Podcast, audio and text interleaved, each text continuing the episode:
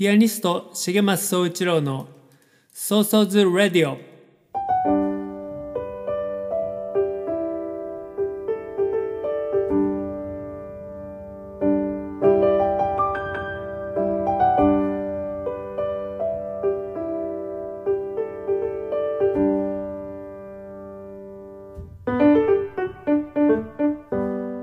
この番組はピアニストの重松総一郎が音楽や芸術に対する思い日々の活動のことアーティストとして生きるということ生活や社会子育て政治のことなど気軽に話す番組です。その日の即興演奏など音楽も豊富にお届けします。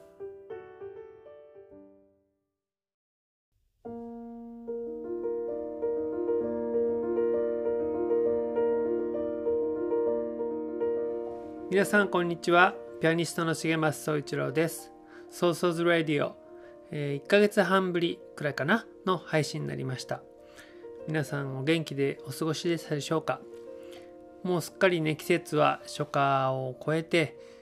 えー、梅雨入りしましたね。九州は20日ぐらい早かったのかな。はい毎日割とジメジメしていてうちはねちょっとね湿気が溜まりやすい家でもう家のねいろんなところにあの湿気取りをね置いたりして特に、まあ、服とかねカビ生えたら嫌だしあのマイクとかそういう機材ですねカメラとか。もうカメラなんてねカビが生えちゃったら修理代バカにならないのであのすごく気を使うんですけれどもいろんなところにね湿気取りを置いてそれから、まあ、ちょっと晴れたらね風を通したりして、まあ、なるべくこうジメジメねしないようにしています。えー、この1ヶ月半そうですね。この間ゴールデンウィークは3回のライブ配信をしまして、えー、たくさんの方にご覧いただきました。ありがとうございました、えー、これね視聴無料で投げ先生にしてるんですけれども投げ銭もね3回あの見てくれてまとめていくら払うよみたいな感じで振り込んでねくださった方とかもいて本当に心から感謝です。ありがとうございました、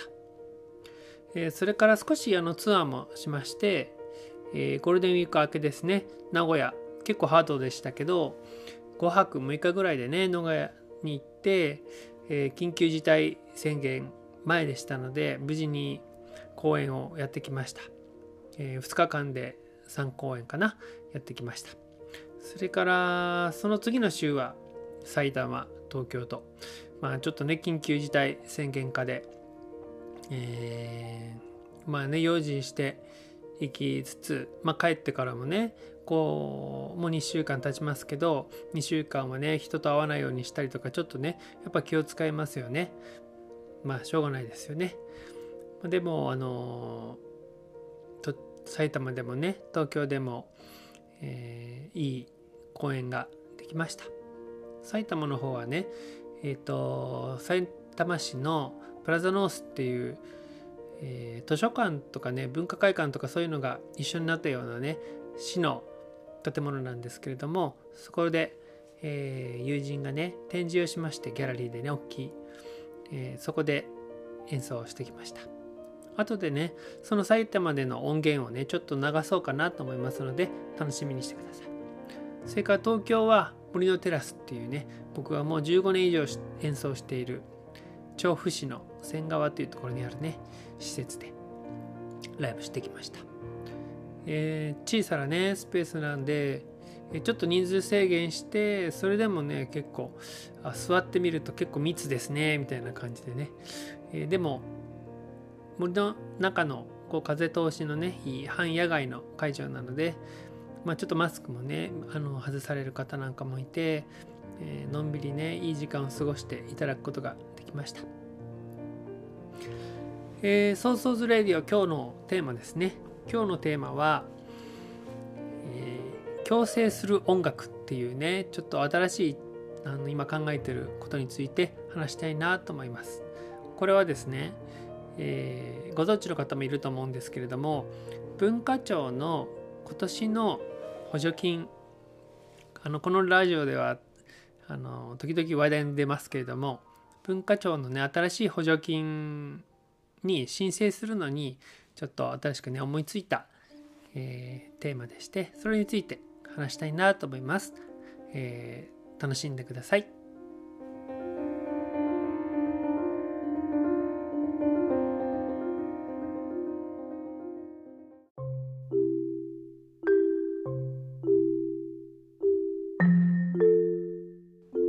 改めましてこんにちは。ピアニストの重松総一郎です、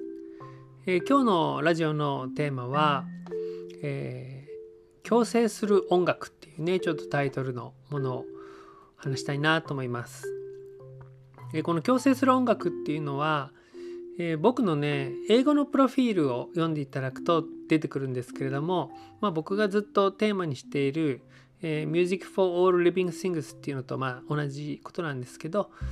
えー、僕の音楽がね自分のため人間のためだけではなくて全ての生きとし生けるものの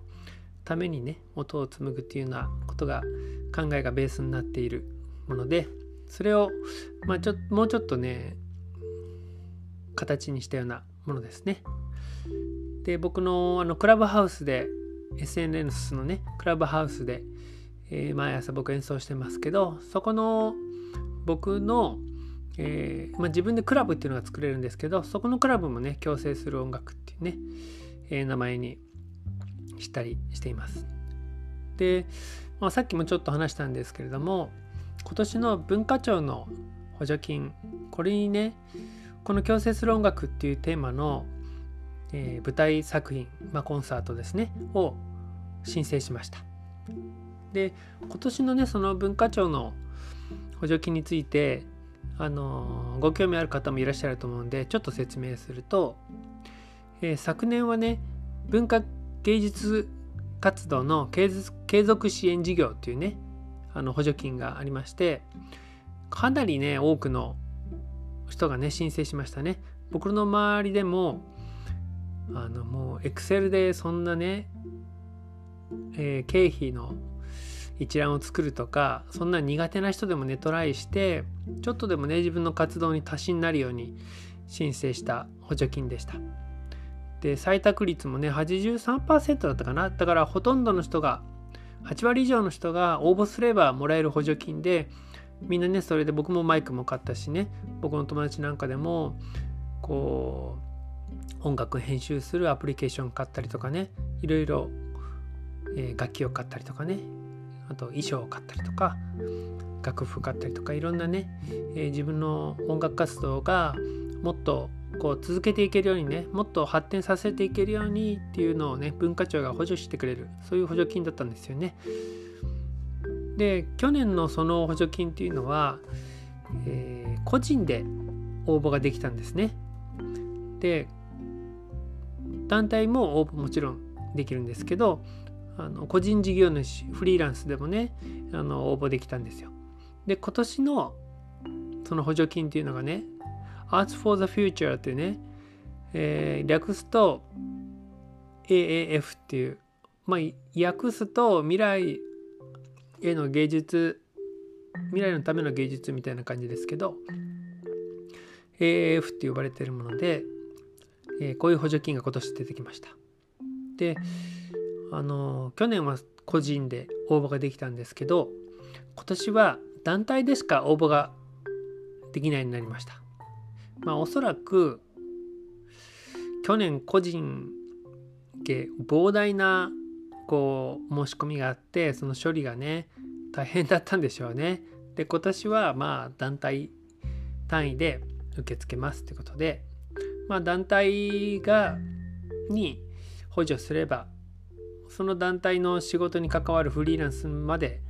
仕事が行くだろうというねまあどっかで聞いたトリクルダウンみたいなね感じですけど、えー、まあそういうことなのかもしれないですね。で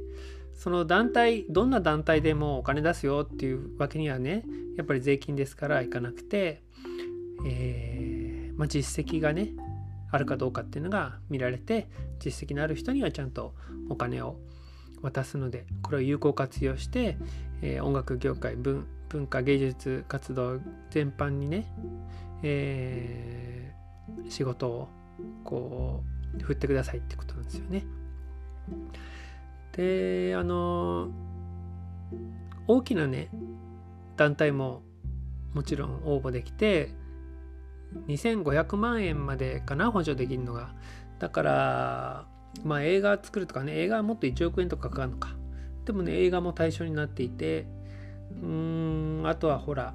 劇団四季みたいなねああいう何千万円もかけて、えー、ステージを全国でやるようなああいうところも対象になってるんでしょうね。でそういうあの誰が聞いても分かるような法人はね全然問題なく問題ないと思うんですよ。だけどまあ僕らみたいな、えー、普段フリーランスでやってる人間にとっては新しく団体を立ち上げて応募するかまあそれかまあ何らかの団体を自分で持ってればね有名無名かかわらずそれで応募するしかないんですよね。で僕の場合は、えーまあ、普段個人で活動してますけど団体も自分が主催のね団体も持っていてその団体で今回はね応募しましたまあでもそんなに実績があるわけじゃなくて、まあ、その団体っていうのは僕が佐世保ミュージックピクニックっていうね野外フェスを企画した時に作った団体なんですけどその団体もねそれしかまあ実績もないのでまあちょっとねこの申請したはいいけれど受かるか分かんないなっていうちょっと今待ちの状態です。それで僕がね今回その応募したものがですね、えー、強制する音楽っていうやつなんですけどそれはえっ、ー、とコンサートと、まあ、音楽劇の中間ぐらいな感じかなな、えー、イメージをしています。でどういうものかっていうと僕があのもうずっとね15人以上にもたって即興演奏っていうものに取り組んできました。でまあ僕がねこんな言わなくても世界中に素晴らしい即興演奏家っていうのが、まあ、たくさんいて僕もね神様のように尊敬してるね即興演奏家もいるしピアニストもいるしねそれでも一般的にはやっぱ馴染みがなくて即興演奏のコンサートやりますよって言ったら普通の人はえー、なんだそれってちょっとハードルをね高い高いと感じられるものだと思うんですよ。それでもね、まあ、僕はずっといやそうじゃないんだと。即興演奏っていうのはあのー、生きることそのものと僕は思っているので、えーと、みんなにとってこんな価値のあるものなんだと思ってずっと続けてるんですけれどもまあそれをねもっと一般の人にねえー、分かってもらうというかね楽しんでもらうというかっていうためのちょっとえっ、ー、とプロジェクトですね。ででその即興演奏っていうのはまあ僕なんかは歌がないので本当に音で感じてもらうしかなくてだけどまあそれって普段からコンサートに行って音楽に浸るインストゥルメタルのね音楽に浸るようなのに慣れてる人はいいけれど、えー、普段歌物しか聴かないとかアイドルしか聴かないとかね。いやむしろ音楽なんて全然聴かないよっていう人にとってはものすごく縁遠いしハードルが高くて。でしかも音楽聴く人の中でも例えばクラシックしか聴かない人からしたらねなんか先がどうなるか分かんない即興演奏はこう落ち着いて聞けないとかね。なんかよく言われることなんですよ。でで今回ねこの音楽劇みたいな形にねしようと思ったのはその即興演奏っていう分かりにくいものを言葉のね力で補おうかなと。えー、即興演奏とは何々だっていう説明をねつけるんじゃなくてもうちょっとね詩の朗読語りみたいな感じで語りと即興演奏を組み合わせてそして一般の人でもスーッとねこう入っていけるようなそんなステージにねしようかなと思っています。まあ、イメージ的にはえっ、ー、とヨガとか瞑想とかに参加されたことある人はわかると思うんですけど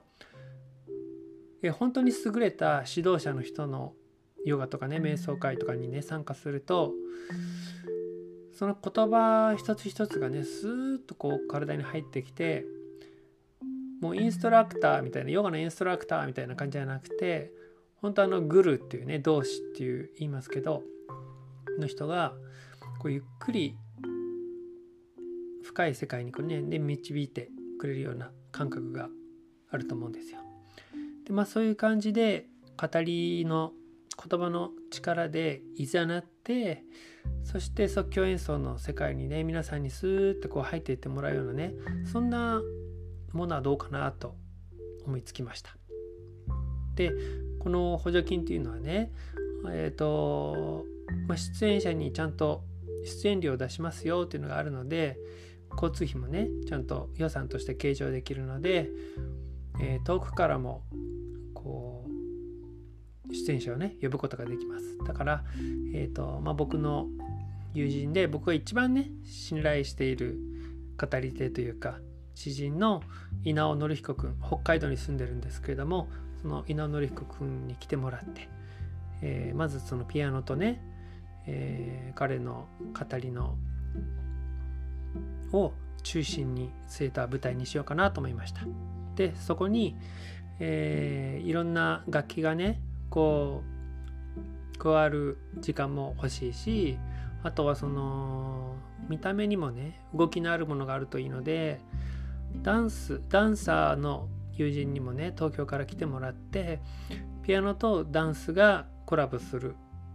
パートもねあったり。それからえっ、ー、ともう一人ね熊本からフラメンコのギタリストのね、えー、柏原秀彦さんっていうね、えー、僕がこう即興と即興でねこう本当に真正面からセッションできる相手なんですけれども、えー、彼にね来てもらってそれからまあ僕のね一番身近な存在である娘の紬にもね出てもらって、えー、新しいねこう体験をみんなにしてもらえるようなそういう即興演奏のねコンサート音楽劇を作ろうかなと思っています。でなぜもう即興演奏即興演奏ってねなぜ即興演奏今即興演奏なのか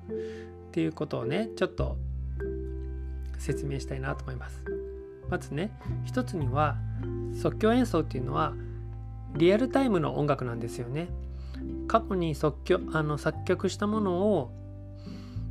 えー、なぞるのでもなく再現するのでもなく今今この瞬間に生まれるものなんですよね。リアルタイムのリアルタイムの音楽なんですよ。でそして全ての人っていうのは全ての生き物はリアルタイムを生きてるんですよね。過去に生きたり未来を生きたりするんじゃなくてリアルタイムを生きてるんですよ。でこのねコロナ禍で先が見えない時代を生きる僕らにとってリアルタイムであるっていうことがとっても重要でつまり今を生きるね二度とない今この瞬間を生ききるっていうことが改めてすごく大切だなって感じたんですよね。あのちょっと前にマインドフルネスっていうのがこう流行ったというかね広まりましたけど、まあ、あれもそういうものだと思うんですよね。今この瞬間に生まれるこう満ち足りた感覚とかね満ち足りたエネルギーそういうものを大切にするというかねで即興演奏っていうのは本当にまさにそういうものでで僕らの生きるということもまさにそういうことだからそこがこう重なると。同じであると僕は思ってます。それからあのー、このコロナでね人と人がコミュニケーションを取るっていうことがね制限されたわけじゃないですか。マスクして近寄っちゃいけなくて、えー、学校も行けなかったり職場にも行けなかったりしてリモートになったり。でそういう時代にそれでも僕らは距離を取っていても感じ合えることができる通じ合えることができるんだということを即演奏のね音楽を通してコンサートを通して感じてもらいたいんですよね。でこのコロナを通してね僕らが身に染みて感じたことっていうのは僕らはやっぱり寄り添いながら協力して共に生きなければいけないということだと思うんですよね。それをこう忘れずにこれからの時代を作っていかなきゃいけない。日々生きていかなきゃいけない。世界を作っていかなきゃいけない。なんかそのためのそれを伝えるための感じ合うための手段として即興演奏を位置づけて。でその即興演奏そういう位置づけで考えると即興演奏のっていうのは僕たちが共生するための共に生きるための音楽である、まあ、そういうような、えー、なんですかね僕の中で一つ筋が通ったんですよね。それで、えー、共生する音楽っていうタイトルで即興演奏と語りの、えー、音楽劇というかねコンサートをやろうと思いました。で僕もこれまでそういう語りとのコラボっていうのはねその稲尾紀彦さんもそうだしいろんな例えば語り部とかアナウンサーの方とかね詩人の方とかいろんな方とコラボレーション今までもしたことがあるしそれから音楽劇みたいなねそういう演劇にも出演したことがあるけれども僕自身が脚本を書いたりその舞台の演出をしたりっていうのはねあんまりやったことがなかったのでそういう意味では僕にとってすごく新しいチャレンジでもあってでこうまあ僕の例えばチラシを見る人が今までだったら「まあ、重松ちろピアノコンサート」っていうのがほとんど半分以上のタイトルでしたけど今回それがコンサートじゃなくてもうちょっと劇寄りの演劇寄りの舞台だよということでまたいろんな方にもね興味を持ってもらったり新しいこう、えー、お客さんとかねファンの方がこうできたらいいなと思ったりしています。えー、一気に喋ってちょっと疲れましたね。えっとそんな感じであの補助金ってこういう思いを全部言葉にしてえー、書類に落とし込んでいくんですよね。まあ、国語力がすごい試されるわけですけど、えー、書けば書くほどね思いがすごいこもっていくんですよねその企画に対して。まあそれだけにこの補助金が不採択になって実現しなかった時のこのショックたるやと思うんですけれどもね。まあでもいっぱい思いを込めて書きました。でねそれ積み上げていくと金額をね予算を組み上げていくと100万以上になっちゃったんですよね。だってホールがまずあの使用料とか備品とかね全部照明とか音響機材とか入れると15万以上にはなるんですよ。それから照明屋さんとか音響屋さんにね仕事を頼むとそれもやっぱ15万ぐらいかかるんですよね。それから出演者何人かいる出演者に皆さんの交通費と演奏料払う。それからえっ、ー、とポスターフライヤーチケット全部デザインしてもらってその印刷費と印刷代もかかる。なんかそんな風にしていくとね100万ぐらいになってしまうんですよね軽く。まあだから補助金がダメだったらじゃあ自分で自腹でやればいいじゃんっていうわけにはなかなかいかないのでまあ難しいとこなんですけどね、まあ、文化庁の補助金がもしダメだったらまあ数年待ってでも、まあそんなちょっと遅くちゃいけないか。えー、なんかね、別の補助金でもまたトライしてね、まあいつかちゃんと実現したいなと思ってるステージの企画の話でした。では、えっ、ー、とね、ここで一曲聴いてもらおうかなと思います。先ほどもちょっと触れましたけれども、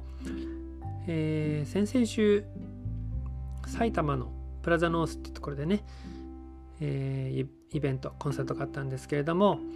ちょっと変わっていて、えー、ピアノと絵と彫刻の即興コラボっていうのをやったんですよね。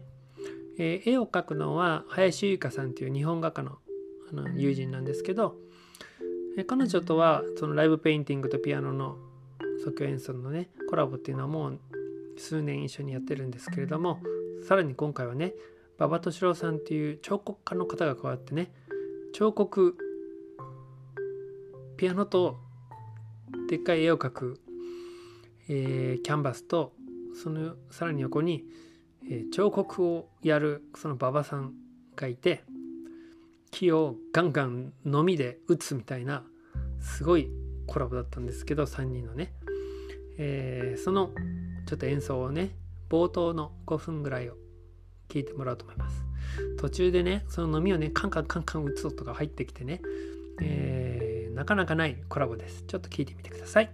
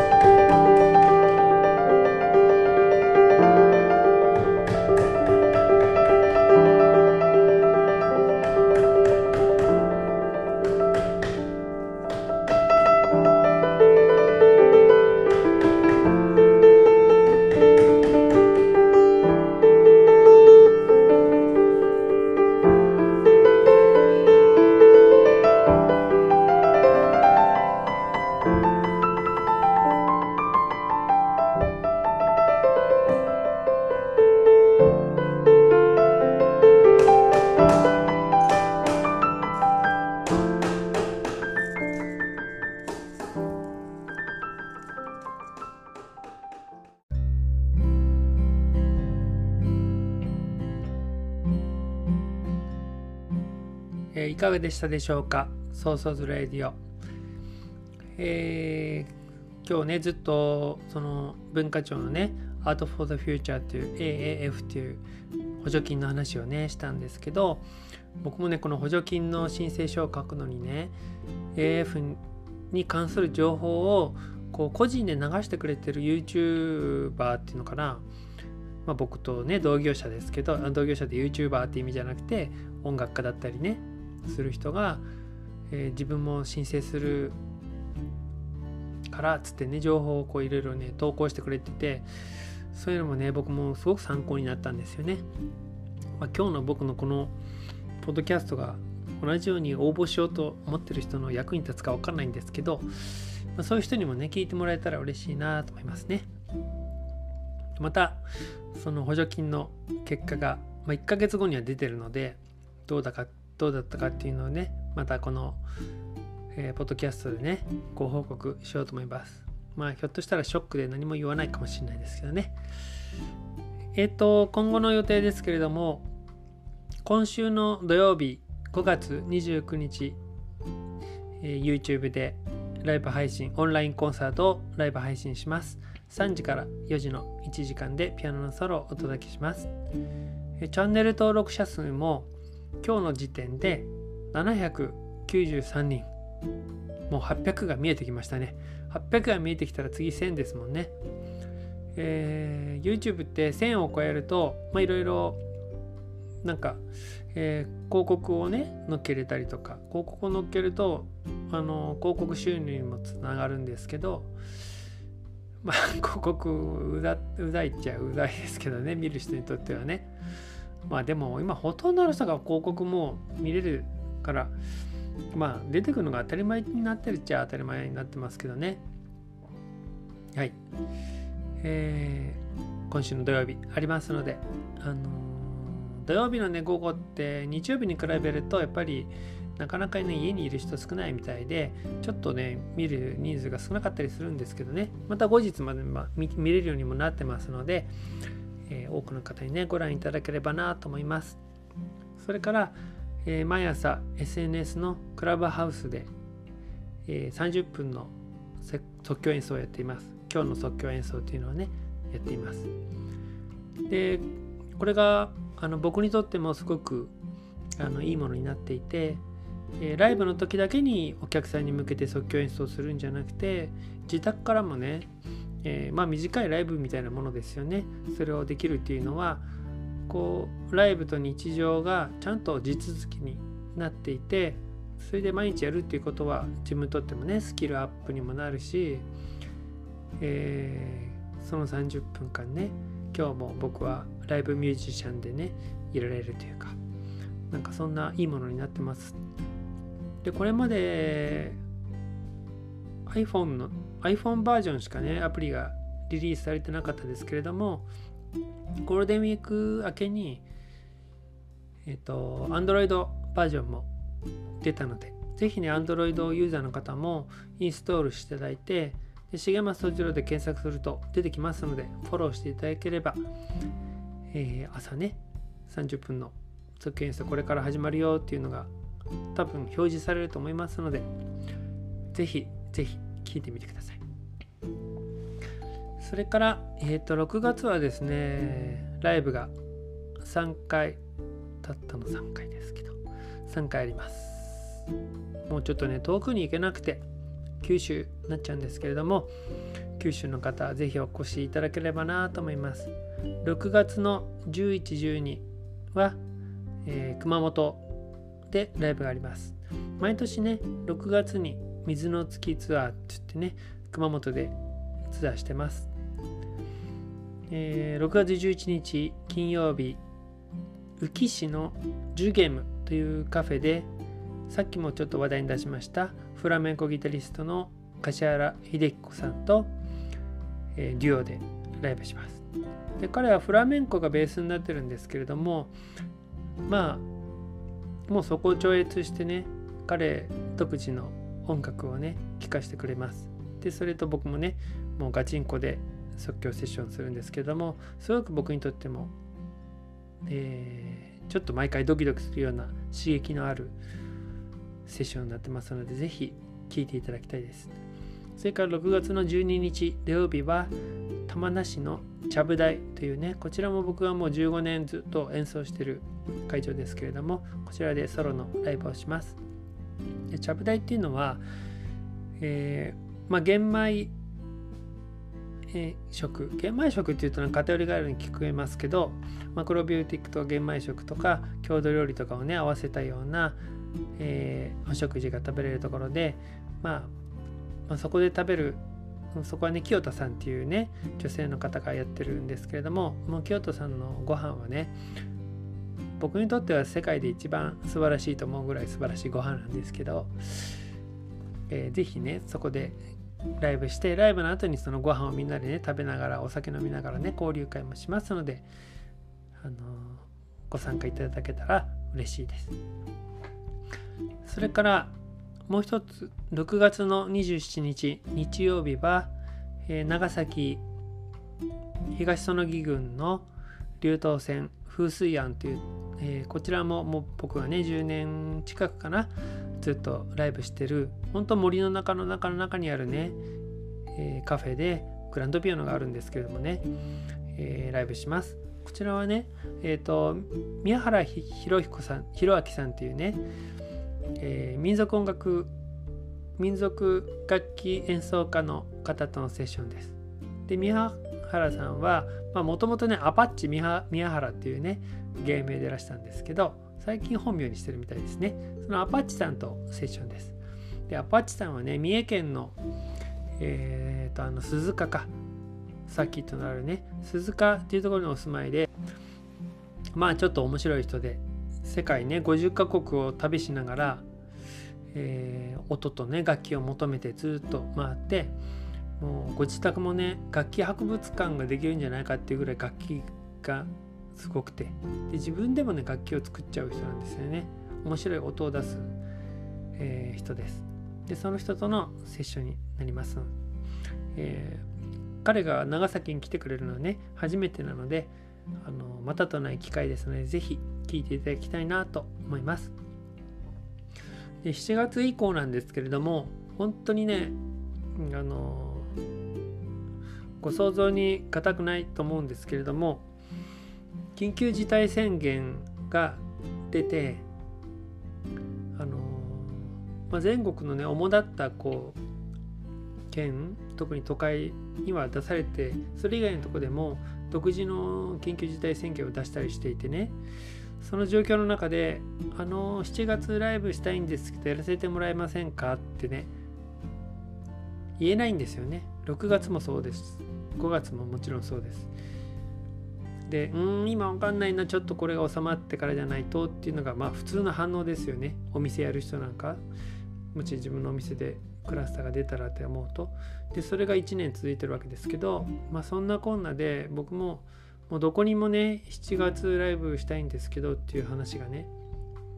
できないままもうすぐねもう6月を迎えようとしていて。まあですので7月もね今のところ1件だけもう1年前から言ってくれてた、え兵庫県のねライブがあるんですけどそれがまあできるかできないか。であとは何もこうねスケジュール帳が白紙なのでまあ直前でもいいからねこう緊急事態宣言が明けましたっつって6月20日だったかな。それでこうじゃあちょっとほらみんなやろうよっていうような気分にみんながなってくれたら僕も話がしやすいのでまあね急遽ね組んだりするかもしれないですよね。うん。まあなんか話あったらください。えー、8月はですねちょっと話先の方まで話しますけど8月は、えー、毎年娘の紬と広島に2人旅しています。で今年はちょっと長めにねあのもうライブそれまであまりできないから8月は大丈夫だろうということで1週間広島行きます。そして今ねちょっとコーディネートしてるところです。でその広島行ってる合間にちょっと四国もね行こうかなと思ってそれも今ちょっと話を進めてるところです。愛媛県に行こう行きたいなと思ってます、えそれぞれのね地区の方にお越しいただけたら本当に嬉しいなと思いますので、えー、どうぞよろしくお願いします。あそうねそれとあのさっきの補助金のやつ、えー、音楽劇の話しましたけどあれは11月にねさすがに11月はできるでしょうということでやろうと思っています。採択されればね。はい。えー、お聞きいただきありがとうございました。次、また聞いていただけるのは1ヶ月先ぐらいになると思いますけど、えー、それまで皆さん、健やかにね、お過ごしください。えー、日々毎日、あの大変ですけど、明るい気持ちで、気持ちを明るく軽くして、えー、乗り越えていきましょう。ありがとうございました。また会いましょう。バイバイ。